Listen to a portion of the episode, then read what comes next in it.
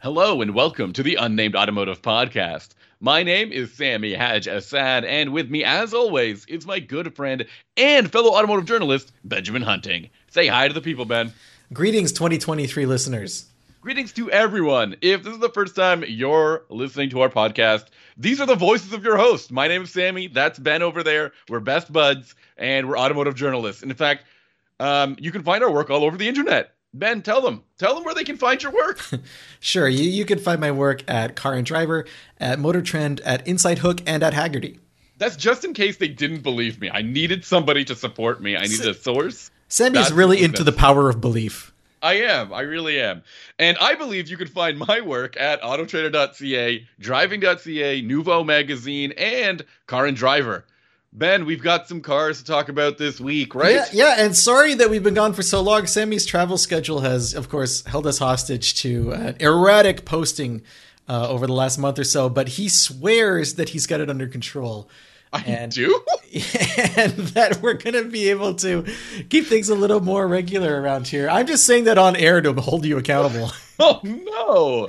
I don't know about that, but we are, we, we, come on, man. It's been like six years. We've, we've, consistently got at least an episode out a week.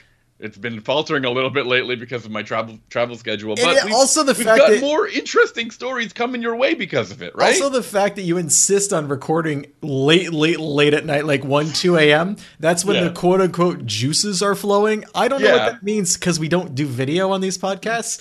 So I just assume the worst. Um, but it makes it a little extra difficult. But but just because we don't do video, I think our listeners can can visualize and imagine the energy that we bring to the podcast. They probably see me gesticulating wildly, moving my shoulders up and down right now and uh, and obviously they feel it, right? Visualize this: when we first did the podcast, Sammy insisted on recording from a sauna, and yes. it was really hard on equipment. Like we were going through mics once a month. It was. They were just I, you remember, rusting from the, the, inside. No, do you remember the whole? Um, I had a whole apparatus to hang things from the ceiling, but I cheaped out on the I cheaped out on the screw. Remember when the YMCA kicked you out and said no more sauna recording? I remember. Yeah, I don't. I think they had something against me. I don't think it was the recording that was the problem. I think you know? they had a clear policy on the door about microphones, and you just ignored it. What was this podcast about again? Cars, of course. Ben, what have you been driving lately? Tell me a story about a car right well, now. In your absence, I I drove numerous vehicles. One might even say lived several lifetimes all by myself here in North America, while you were across the Atlantic living a, a very different lifestyle. Uh, but the first one I want to talk to about this week is the new Land Rover Defender 130, Sammy. Okay, um, I know the I know the name Land Rover. I know the word Defender.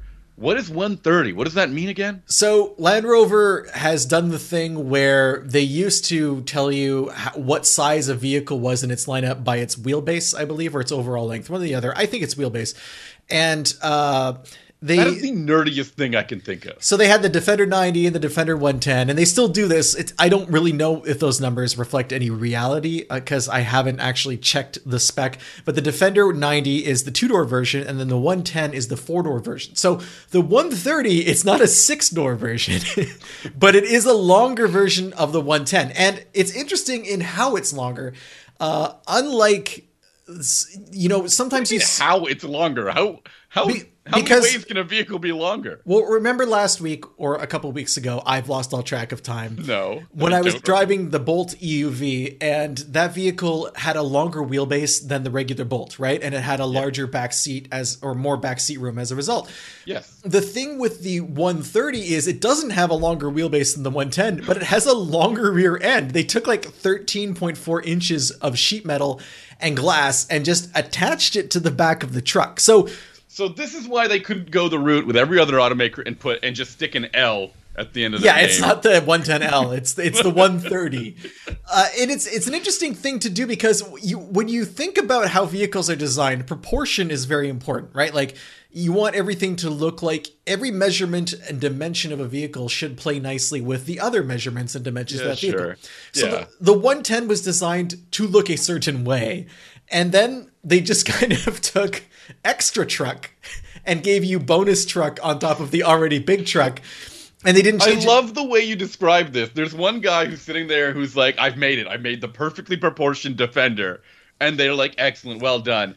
And they looked at this next guy and they're like, make it bigger and uglier. They're like more, more. yeah. And that poor first guy is like, but my beautiful design. now I want to say I don't think it's uglier. I think in, Okay, sorry. I think in photos it does not look very good. I think in person the proportions work much better. In general, it just kind of looks like a 110 with something hanging off the rear wheels, but there's like there's another detail that's very very easy to miss when you're looking at the 110 and the 130 and that's you know how Land Rover likes to put those windows in the roof kind of where you have oh, like oh, yeah. Safari windows. yeah. So the 110 has them, I believe. It has like very thin Safari windows. The 130 has none. It's just like a straight back all the way. So that's a big visual difference. If you can't, if you don't know how long what you're looking at is, look for the absence or presence of those windows, and that will tell you what's going on. So that's the big deal with the 130. It is bigger. It's heavier. It's like 500 pounds heavier than a 110. There's a lot going on. Wow. And 500 pounds of butt was added to this yeah, it's about 500 pounds of butt, from what I understand. I mean, I could I could be wrong, but I think that's the general. That that's No the, way. There's more seats back there. Yes, that's the whole deal. So again, the 110, the regular 110. oh, sorry, there's only one 110. The regular four door Defender. That's because I told you about the 110L Yeah. that doesn't exist. You can That's get like bad. a weird option. I want to say it's like less than two grand or something, and it'll stuff a uh it'll stuff what resembles a third row immediately behind the second row in the 110 it is a nightmare like just seat backs and no and no leg room. well the thing is i've heard some people who've sat in it said that their thighs didn't even touch the seat bottom. Like they were wedged in such a way where like their back and their knees were keeping them upright in the back. It's a very very low seat bottom. So it's totally designed for very small children and even then it's a bit of a stretch Okay. Uh, so land rover kind of took a look around and they said you know what three rows is a popular thing. We offer three rows in the Discovery. I don't think you can get it in the Range Rover Sport anymore. You used to be able to. Does the regular Range Rover, the regular, does the yeah. does that the have Range a three Rover row? standard? The the big boy Range Rover can get a can get a third row. Yeah, so that's a that's a very large vehicle. So I think they looked, you know, Land Rover has the two sides of their lineup. They have the Range Rover side, which is very luxurious, and then they have like the Defender and Discovery side, which is aimed more at either off-roaders or families. And I think they wanted to make like an off-road three-row, which no one else in the market's really doing. I can think of two vehicles that are trying to do the same thing. Do, do you know what they are, Sammy? Like a full-size off-roader three-row vehicle. A full size Yeah. off roader three row. And I don't mean like a Suburban or a Tahoe with a Z71 package. I mean like something that was designed for off roading. a Land Cruiser, baby. Yeah, so Land Cruiser doesn't exist in North America anymore. But there's like a Lexus there is the Lexus, so the LX600, but the problem is the LX600 rear seat is pretty tiny. And, and the rest of the car, every every element of the car is yeah, not modern. it it has Yeah. like the super low front fascia that's going to get caught on rocks and stuff. And it has all the gear you'd want to go off roading, but like the package itself is no longer really aimed at surviving that experience. So then the other option is the uh, um, There's one more. Infiniti Infiniti QX80. No, I wouldn't call the QX80 a dedicated off-roader, but you would you can go to the Jeep showroom and pick up a Wagoneer. No, I can't. Well, I mean, in a world where you're not always in Ireland. I'm not. I'm Cat's no, out of the banned- bag. That's I've what Sammy was. I've been banned from all Jeep dealers. I think. So, so the Jeep Wagoneer is a legitimate three-row. Uh, there's also the Grand Wagoneer. Were we confused about its legitimacy as a three row? I would be confused about its legitimacy as an off roader. Well, that's the thing. See, Jeep did not trail certify either the Wagoneer. there you go. Trail, trail I need that stamp. Yeah, because they said it's too big to like be on the trail. That's straight up in an interview with I believe one of the executives. They said we weren't going to bother. Favorite. That is so good to me. I like that. They have a trail that they must. I don't know what they have to do. I think it has to cross the Rubicon Trail. I think that's the Oh, deal. yeah. And they couldn't just, you know, make the Rubicon Trail bigger. Yeah, they didn't just take a bulldozer and Which I thought they could, but you know, Stellantis has some. They have some budget problems. I think. So, all that to say, the Defender 130 kind of stands on its own. And I want to say this too. I don't really think Land Rover's goal was to build a truck where you could take your whole family off roading. I don't think that's what they wanted to do. I think what they were looking for was to capture that that slice of the market that says I want to go off-roading on the weekends, but I have this lingering fear in the back of my mind that one day I'll need to transfer transport 8 people. and my my family will look at my Bronco or whatever it is that I have and just kind of sneer and laugh at me and I'll have to buy a minivan. So this is kind of like I don't know. I think there's there's so much more to that. I think, um, I think it's a school bus for when the apocalypse happens. Okay, that's an interesting statement, Sammy. You think that after the apocalypse there will still be school? Follow up question: School is there will be happening. organized transportation Yeah. to these schools. We have to. There's well, there's going to be some people who will like to pretend that the world will continue on. What do they teach at apocalypse school? Like advanced maiming and like how to avoid radioactive fallout? I don't know. Yeah, I can learn that at home. Foraging, I also how to forage properly. I guess that's true. Foraging is a legitimate skill. It is. So what I'm saying is, I think they kind of wanted to family. No, but hold on. I also do believe that you could take eight people in a in a regular. I mean, you'd have to go through the trail off road first with five people, then drop off. You have to remember. You have to. Uh, I don't want to hear this weird trail relay system that you're designing. That's even stranger than the apocalypse school bus. What Okay, stranger? back to the Defender 130. It's here to uh, soak up families who want to look tough or people who legitimately want to go off road, but occasionally feel the need to transport eight people. The good news is, in the back, that third row of seating, it's legit. You can put adults back there. It's totally fine. Uh, even tall people are going to be pretty okay back there. Okay. Um, Good. The other thing that is a bonus with the 130 is you get about nine cubic feet of additional cargo space versus the 110. And the, Nine the- cubes isn't that bad, actually. yeah, uh, there's only a small amount with the seats up. That's with everything folded down. So with Oh. the seats up, you get a little bit more space. The weird thing though, and this is a problem with every single Defender I've ever been in, there's no flat load floor. There's like a weird hump, like a ridge that gets formed when you fold the rear seat. So there's a big gap. There's like a a trunk kind of depression, and then there's a little bit of a space, and then there's a, a ridge where the seat folds. And so, good luck with lying something flat there if it needs to be completely flat. And the the it's even more pronounced in the Defender 90, where it's very stubby in the back.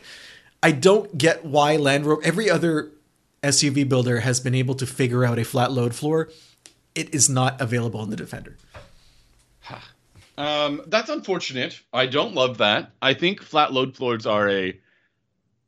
They're like they're magic, man. You need them. You they're, they're not something that need to be um, in every vehicle, but I do think that they make a huge difference when they are there, right? Yeah. Um, the other differences with the 130, obviously, it's longer, right? So when you drive, you're going to notice that. Yeah. So does it wobble around? Does, do you notice No. that bit of it? What it's it very like? smooth. It's very competent. No problems in terms of handling. You do feel that it's bigger. It becomes an issue when you're parking. Uh, if you're driving in the city, the bulk of the vehicle is noticeable, but out on the highway, like it, it drives quite nice.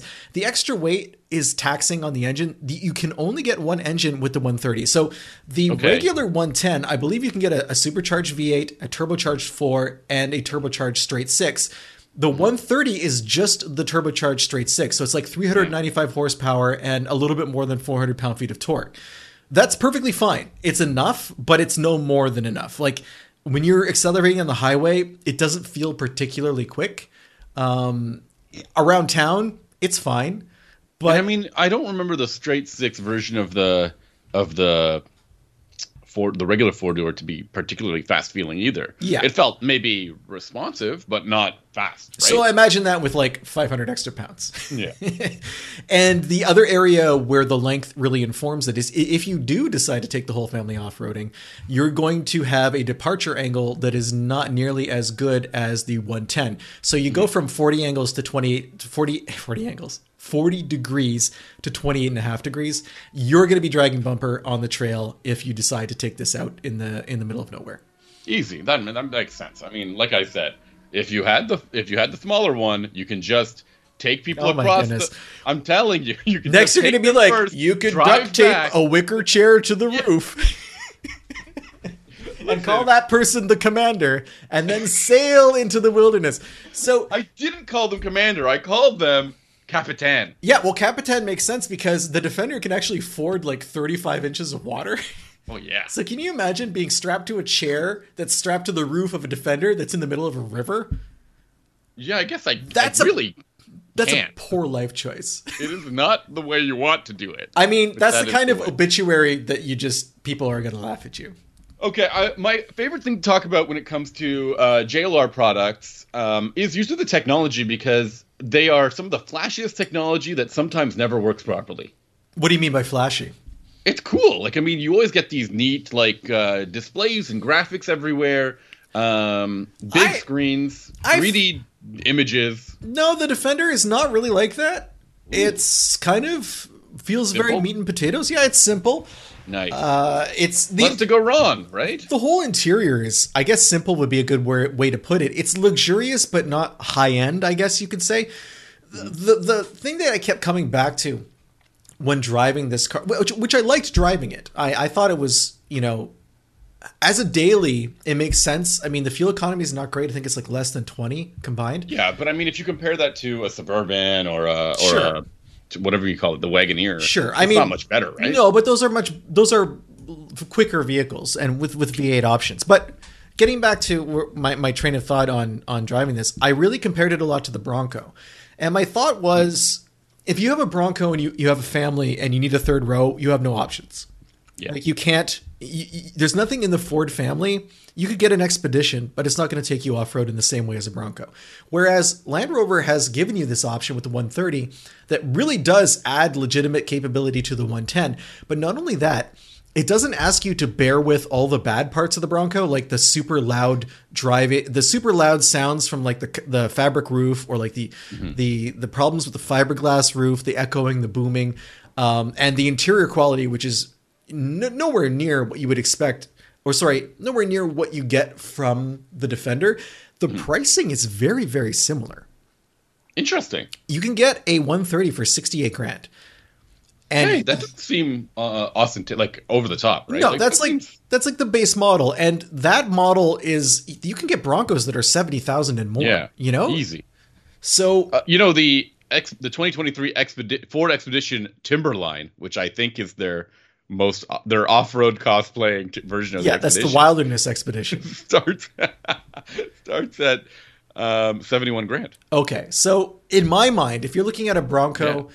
if you're looking at a seventy thousand dollar Bronco and a and a sixty eight thousand dollar Defender, I don't think there's a real choice there. I feel like unless you're super hardcore off road and you're going to be bashing dunes and you, and and whatnot, or you want the Bronco Raptor or whatever it is, um, I think the Defender is probably a better choice, uh, whether it's the one ten or the or the one thirty. I think that's a, a really exciting development for um, Jaguar Land Rover, who have who has made a lot of um, appealing vehicles, but vehicles that never seem to be super competitive. And I think that this is something that's um, that's really helping beyond like the Range Rover. I think the Range Yeah. Rovers are, are usually really appealing, and people like them for for reasons beyond just competitiveness, right? Like, when I drove the the Defender 90, the the two door, I wasn't super smitten with it because the the two door form factor is cool, but I didn't really feel like the experience was premium enough to justify the price. When I look at the 130 and what it has to offer, like the three rows, legitimate eight passenger seating, that does kind of give you value for the money that the two door doesn't, and that compares well against Bronco at the high end.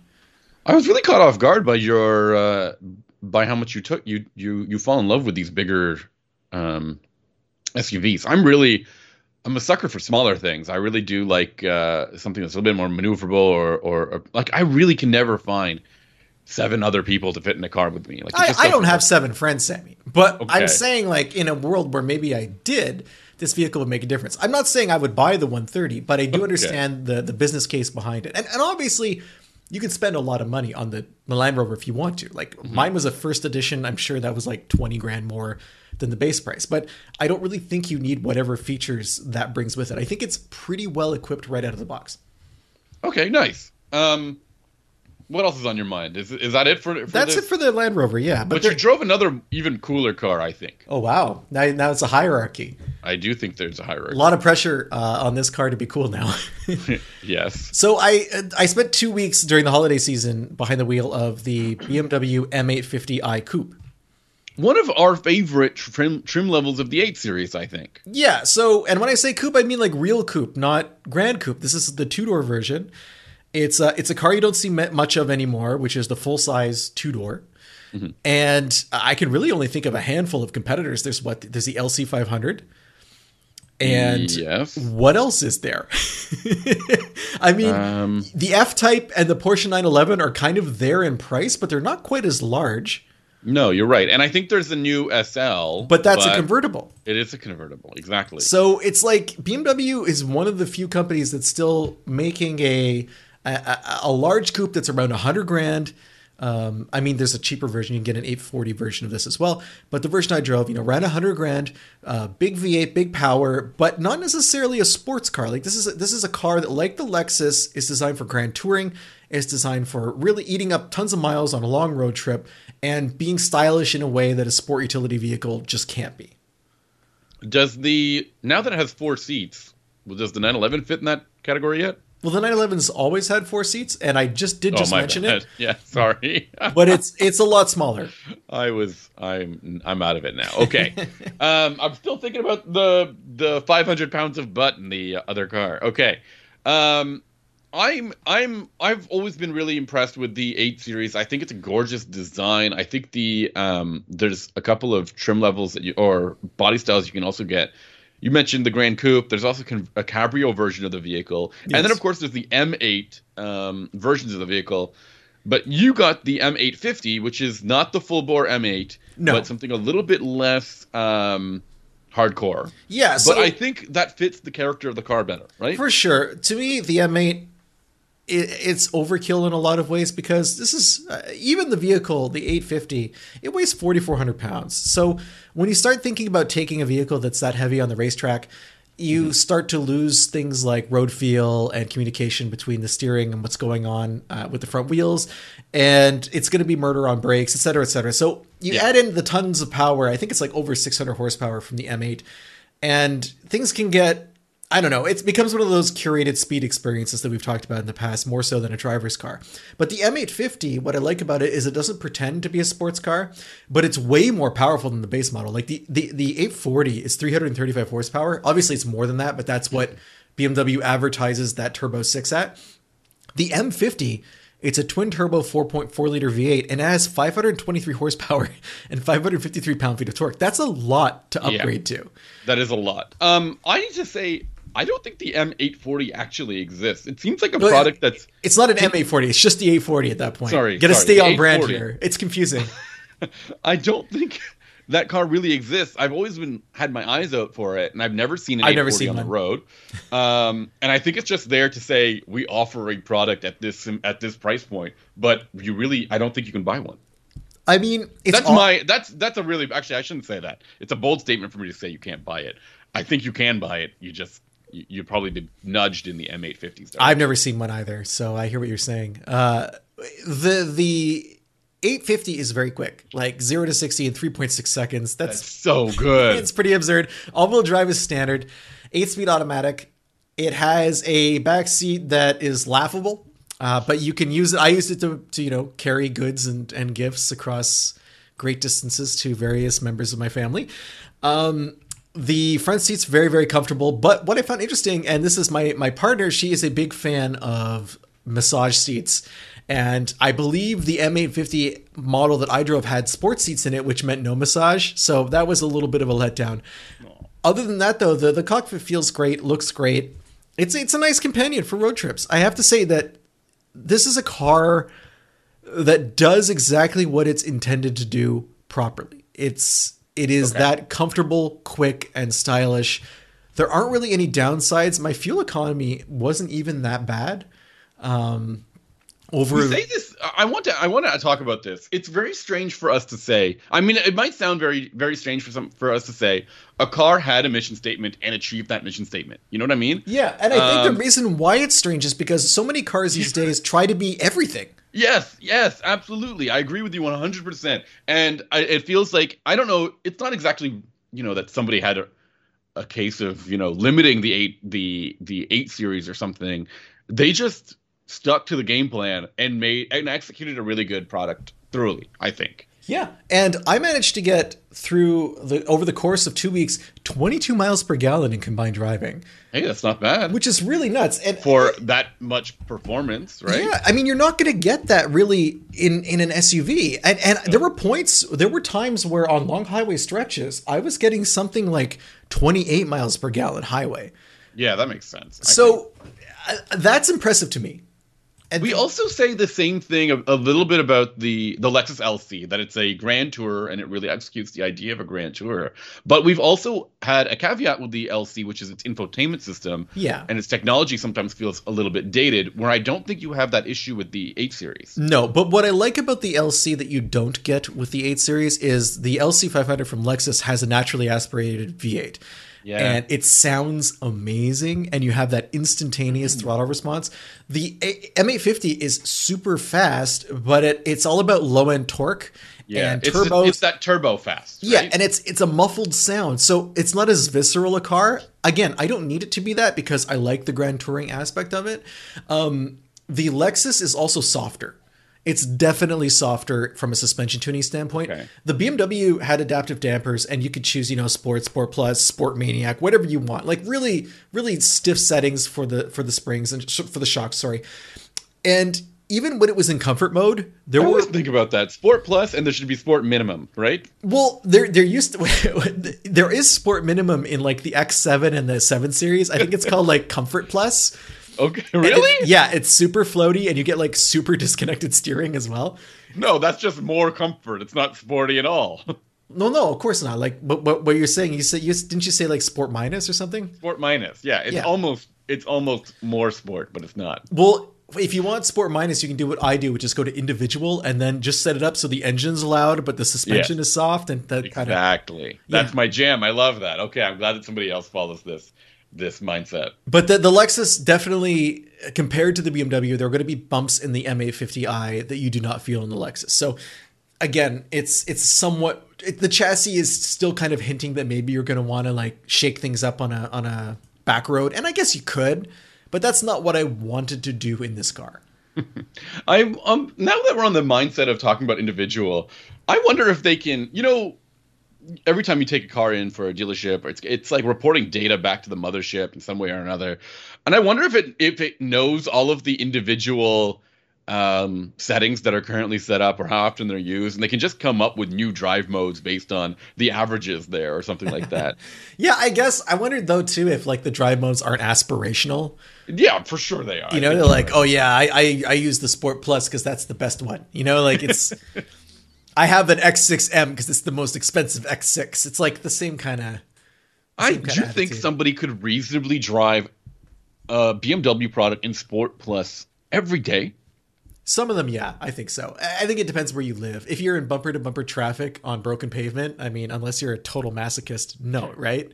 I swear the transmission never goes out of like fifth gear or something like that. I sometimes it feels like it's never going out of first gear. Like when you pull away from it, and you're like that guy or girl who's driving down the street, he's like, and everybody hates you. So like I would love to know if you're a BMW owner who uh, just keeps your product your car in Sport Plus all the time. Um, not a single minute in, in regular sport, Sportman or Comfort or whatever the other one is called. Eco, Eco Pro, and Yeah, Eco Eco Pro, I think I would wager Eco Pro is the least used setting in a BMW. I have to admit though, on one of the long stretches, like the six hour stretch of driving I did, I put Yeah. it in Eco Pro, and I think that's where I got my best mileage. Yeah, I do that too. Anytime it's a it's road trip time, which again is the like go to attitude of this vehicle, right? Yeah, but I mean, the, I do turn it off though. It depends. I'll use Eco Pro when there's no traffic, but if there's traffic, I need the throttle response. Um, so if, if there's no traffic and I'm in adaptive cruise and everything is fine, then yeah, Eco Pro is fine. But like when I get into um, any type of situation where I have to react to someone doing something stupid, then I need it in, in at least comfort. Not just stupid, just it's not stupid, it's unexpected. Oh, They're it's doing stupid. something unexpected. Trust me, if you were in the car with me, I would be telling you exactly how stupid it is. I believe you have someone in your life who's similar in their outlook on on what other drivers do. Oh yes, I do. Um, what else is there to say about the the about the eight series? Did you have the big key? No, I didn't have the key with the screen on it. I don't know if they're still doing that. The key, the key with the screen on it that also uh, runs out of battery, and then it's just a really hefty key in your pocket. Yeah, that. Um, um, and did you have any? Did it work with? Did the infotainment system work? Yeah, it worked fine. And it's upgraded for this year. It's 12.3 inches across now. It's a little bit bigger. Okay. Um, the the thing that comes to mind when I think about the M850 is it's really like a bargain version of a Bentley or a Rolls Royce coupe. I think it's probably the best way to put it. You're getting that same size factor. You're getting similar amounts of power, but it's like hundred thousand dollars. So it's it's not. You could spend three or four times that amount elsewhere for okay. a similar experience. Obviously, the Rolls is going to be a lot more insulated, and the Bentley I don't know. I mean, the Bentley has the badge recognition, but aside from that, like you have to decide whether that's valuable to you, what you value most out of the car. I miss this class of vehicle. Um, I used to be a big fan of what was called the Mercedes-Benz CL class, and then they be called they called it the S class coupe. Yeah, these were cool cars to me. Um, totally aspirational, not sport oriented, but were stylish, personal luxury, right? Like it's a segment yeah. that was obliterated by SUVs. I had a Lincoln Mark Eight uh, from the mid 90s, and that was kind of the Lincoln version of that. It had like a 32 valve Cobra motor, but it was in like a very large package, two doors, comfortable air suspension. You know, it was a lot of fun. But that, that those cars disappeared at the end of the 90s. It used to be the Eldorado, Eldorado Touring Coupe. I think the ETC was yeah. the Cadillac version of that, and Cadillac hasn't made a big coupe in a super long time. So now, um, before we sorry, yeah. sorry, go on. Now, before we close out um, the conversation about the the eight series, I wanted to talk about this concept of like the Grand Tour and how we've talked about some other sports cars or two door cars that feel like they're trying to be Grand Tours but can't quite execute. Um, I think you've made this clear about, let's say, the the Z or the Supra um, and other you know smaller vehicles that don't just feel like they're not sporty enough to be sports cars, like true race track oriented sports cars, and they're not comfortable enough or at this level of road trip ability. And then they end up getting caught in the middle, and you and we end up saying they didn't execute the, the mission statement, right? Yeah, and then they, they, are trying to yeah. please too many masters. And then you've got this BMW that does that, right? It does what it's supposed to do, and I and I just think it's important to to tell people what the criteria is that we're kind of judging them on, and they might hear us say Grand Tour or road trip kind of coupe and not know what that means, this is what we mean. Like yeah. this eight series is exactly. And, and also just the idea of a focused automobile. I mean, if you look at so much of the market, it's it's hard to pick a vehicle that is designed to do just one thing and do it well. I mean, okay, have, I think there's a lot of good ones though. Those are usually the best at what they do. Like but there Miata, are. I don't think there are. Wrangler. I was gonna. I was gonna say there's a. There aren't a lot of them. I mean, I was gonna say Miata. Yeah. Yeah. Um, but what other small sports car is dedicated to just being a small sports car? Ah. 86? 86 almost 80, is there. Almost is there, but it has a back seat. You know, yeah. and it's it's considerably so, I mean, 911s have back seats. It's considerably heavier. I yeah, but I you know, is the 911 really a sports car or is it a grand touring car and a sports car at the same time until oh. you get into things like the GT3? Yeah. Okay, then Cayman. Okay, yeah. So we, now we've named three cars. you know, out We're of the there. out of the however many there are. I, the point I'm making is you often see sports sedans and sport utility vehicles Hot and hatches. Yeah, those are all. It's like they're mashing genres together. They're mashing segments together to make a more exciting version of a car that's not that exciting in general. Yeah. So it to, to have something that's focused just on being comfortable on a road trip and looking good while doing it, or just being fun to drive on a back road or a racetrack, or just being good off road. And then, you know, like the you said the Wrangler, once I you get the Wrangler, Wrangler, into the city, it's it's like so compromised. Yeah. Which is where the Bronco tried to tried to take on the the Wrangler, I think, and kind of flopped a little not flop. Like definitely the... fluffed it. It's not it's not, you know, it's not good enough in some situations. Yeah. No, it could have been way better than it is, and it's not. So. And then we say minivans, all three or all. Th- I think there's three major minivans. Excellent family vehicles. But they're all, you know, whereas once a minivan was just like a box that you put people and stuff into, now they're like super expensive luxury experiences. And you can't really get an affordably priced minivan anymore. I think that the Kia is the closest, and even that is still expensive. I've been trying to tell my my wife that I want to get a minivan when the, when the time comes, and she's like, she's not a she's not into it, and I keep trying to tell her like, you know, very few cars come with automatic opening doors. There's like Rolls Royces and there's minivans, man. Like that's legit. And then I talk about how you can just make seats disappear. They don't you don't take them out, they just disappear. I love that. Um anyways, okay. Anything else you want to talk about this week? Well, there there's some news that happened. I don't know if while you were away, you were aware of news that didn't directly involve you. Um, no, I only I only Google search my name every day. But there, there's a there's a new Corvette uh, called the E-Ray. Have you heard about this? Um, I did hear about this. To me, this sounds like a Acura NSX. An, an Acura NSX. Well, they made makes... a hybrid version of the Corvette. Right? Okay, so why is that like an NSX to you? Because the NSX was a hybrid. Okay. And they're both mid-engine and they both have a similar shape? Is that where else you're going with this? Yeah yeah. All, okay. etc you know that, that, was implied.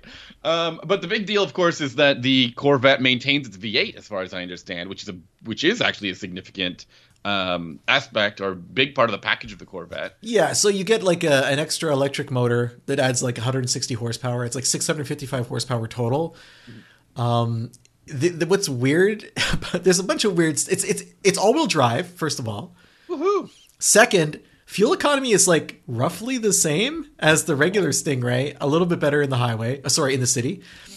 Uh, but on the highway it's worse so it's, it kind of balances out and it has like the ability to drive on battery alone but only up to 45 miles an hour which is what all like mild hybrids do. I joked at you and I said, sounds like a 2012 uh, Ford C-Max, right? Like, yeah, it can do the same thing. It's like, and get this, you only get two miles of battery travel oh, at that no. speed. So it's at 1.9 kilowatt hour kilowatt hour battery. That is bigger than the NSX, which is 1.3 kilowatt hours. Wow, massive difference, 1.9 to 1.3. So, um, anyway, I had a, a friend of the show, uh, Jamie, wrote in to to ask or just kind of talk about the the E-Ray with me, and he was saying okay. like, look, is this the kind of thing that's going to be? You know, are they making a play for people like us who live in the northern part of the country where we have to deal with winter? And you have this all-wheel drive capability, and I believe when they launched it, they showed it like doing donuts at Rockefeller Center on the skating rink. Is that correct? Yeah, that's what I saw too. And they had like a way of they had a way of making wheels spin in a way that's not supposed to be spun. I don't know how to describe. It. Yeah, it. they have something. It's called. Uh, it's like tank turn. It's called cyclone turn. Cyclone. But the thing is, so there are people. yeah, it's the official name. So there are people who are driving their C8s in the winter. For me, it's not so much a question of question of all-wheel drive, but ground clearance. Yeah. I I think that this is the kind of vehicle that would get hung up in the snow more than get stuck in the snow. Or sorry, get, than get stuck because it's rear-wheel drive. Mm-hmm. Um, the other issue is where was I going with this? The, the, the tire availability for winter oh, tires yeah. for vehicles it's like nil. I mean, I'm sure they're out there, but it can't be it can't be affordable and there can't be a ton of choice. No. They're calling it it's going to be about 104 grand to buy, so affordability is a little bit out the window. Really? Oh, yes, I'm on the right website, of course. um, they it, it's an interesting vehicle. I don't remember how much weight this adds to the package. It'll do 60 in 2.5 seconds, which is the fastest Corvette ever. Um, it can do a quarter mile in 10 and a half seconds, which is slower than the Demon, if that matters to anybody. but um, okay, let's the the weight is three seven uh, 3700 for the for the coupe and 3800 for the uh, convertible. Okay, I don't know how that compares. to I don't know how that regular compares. C8. Um, talk to me though a moment here. There's still the ZR1 coming, right? I assume Z- 6 Sorry, Z06 is coming. Well, the Z06 exists. It's out there now. Yes. And what is that motor again? A, a it's a uh, yeah, I believe it's a supercharged uh, V8 from what I remember. But it's not all-wheel drive like this. No. no so it doesn't launch off the. It doesn't take off the the line just as as impressively. And I is it more expensive than this? Is it more? Am I asking too many questions? Well, these are all questions you could easily answer on the internet. It is slightly more expensive. It's $105,000 and it does 0 to 60 in 2.6 seconds. Oh wow, it's not that big of a difference. Okay. I mean, oh. the trick of the E-Ray isn't that it's you know, a world beater in terms of performance. I think they're really counting on the um the all-wheel drive aspect of it. And I want to correct myself. The Z06, it is a naturally aspirated V8, five and a half liter, 670 horsepower. Wow, I can't wait to drive either of these two things. Um, I still haven't driven the Z06 or Z06. Um, and I'm curious. I do think that you know hybridization it will, or electrification does add does have some performance benefits. I'm not one of those people that says electric cars are are not for the enthusiast. I do think they're they're exciting in, in their if done correctly. This kind of feels um, like Chevrolet is using the electric motor and the all-wheel drive system to give the standard engine Stingray a holeshot advantage off the line seems like a significant price difference though, right? Yeah, like if you can get a Corvette for 60 grand, which was its big selling point when it came out. Once again, I don't know if people are actually getting it at 60 grand, but Of course not. Um you're adding these motors and a battery for like tw- it feels like almost a 40% increase, right? Like Yeah, but I mean you're targeting early adopters, you're targeting people who want that extra bit off the line and you're targeting people who want an all-wheel drive Corvette for hashtag reasons. I mean that's I think kind of kind of where they're going with this. Are they going to steal buyers away from when the Audi R8 dis- eventually disappears? That, I mean, the Audi R8 is never going to disappear. I mean, we've established that. You know, the, the regular Stingray does 60 in 2.9 seconds, right? With the properly equipped. So yeah. that's only a half second. So you're spending in it's it's it's legit forty thousand dollars more to get that half second to get the all-wheel drive. So if that matters to you, and if you're intrigued by the idea of a hybrid Stingray, then go for it. But as I, you know, when we first drove the, the Stingray on the track, we realized that it's not nearly as involved a driver's car as the C7 was. And I kind of feel like the hybrid might take the driver even further out of the equation. So that's something to think about too. Okay. Um, all right, that's that's a fun. That's been a fun episode. I think I'm done. I don't think I want to talk to you about any cars anymore. What do you want to talk about next week when you've recharged your batteries and we can talk about cars again? Oh, you're gonna love this. I've got the new 2023 Honda Pilot, which is a fourth generation. It's all new. Uh, I'm driving a TrailSport version of the of the car, and I think an Elite version, which are the two most in- interesting trim levels of the Honda Pilot. Um, I'm, I'm gonna. And be... after, just after in the episode earlier, I said I can't stand big cars. Here I go. I'm I'm going to be hitting back with another Land Rover, but this time it's the Range Rover Sport, which is uh, totally new for for this model year.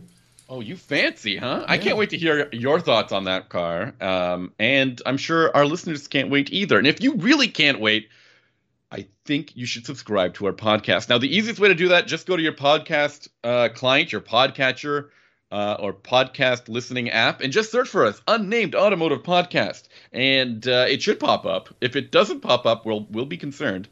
But uh, I have faith. Okay. You can go the to other, un, you can go to unnamedautomotivepodcast.com as well and find us there.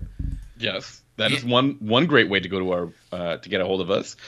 Additionally, when you're there, you can fill out our contact form. You can get in touch with us. That's my favorite thing. I love hearing from you guys. I think Ben does too. Yeah. I'm, did you make a noise when you when an when an email comes in your inbox? I have a big podcast? flashing light in the office that goes. Yes, I knew it, like a hockey, uh, like a hockey goal. It's blinding. It's like I have to cover my eyes and like grope my way into the room and hit the off switch.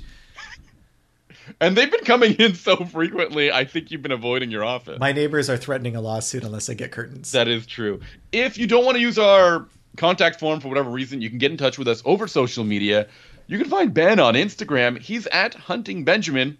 And you can find me on Twitter. I'm at Sammy underscore ha, like you're laughing. Additionally, you can email us the old fashioned way. It's benjamin at benjaminhunting.com. So, uh, once again, thank you for bearing with us with our holiday holidays, and we will talk to you soon. See ya.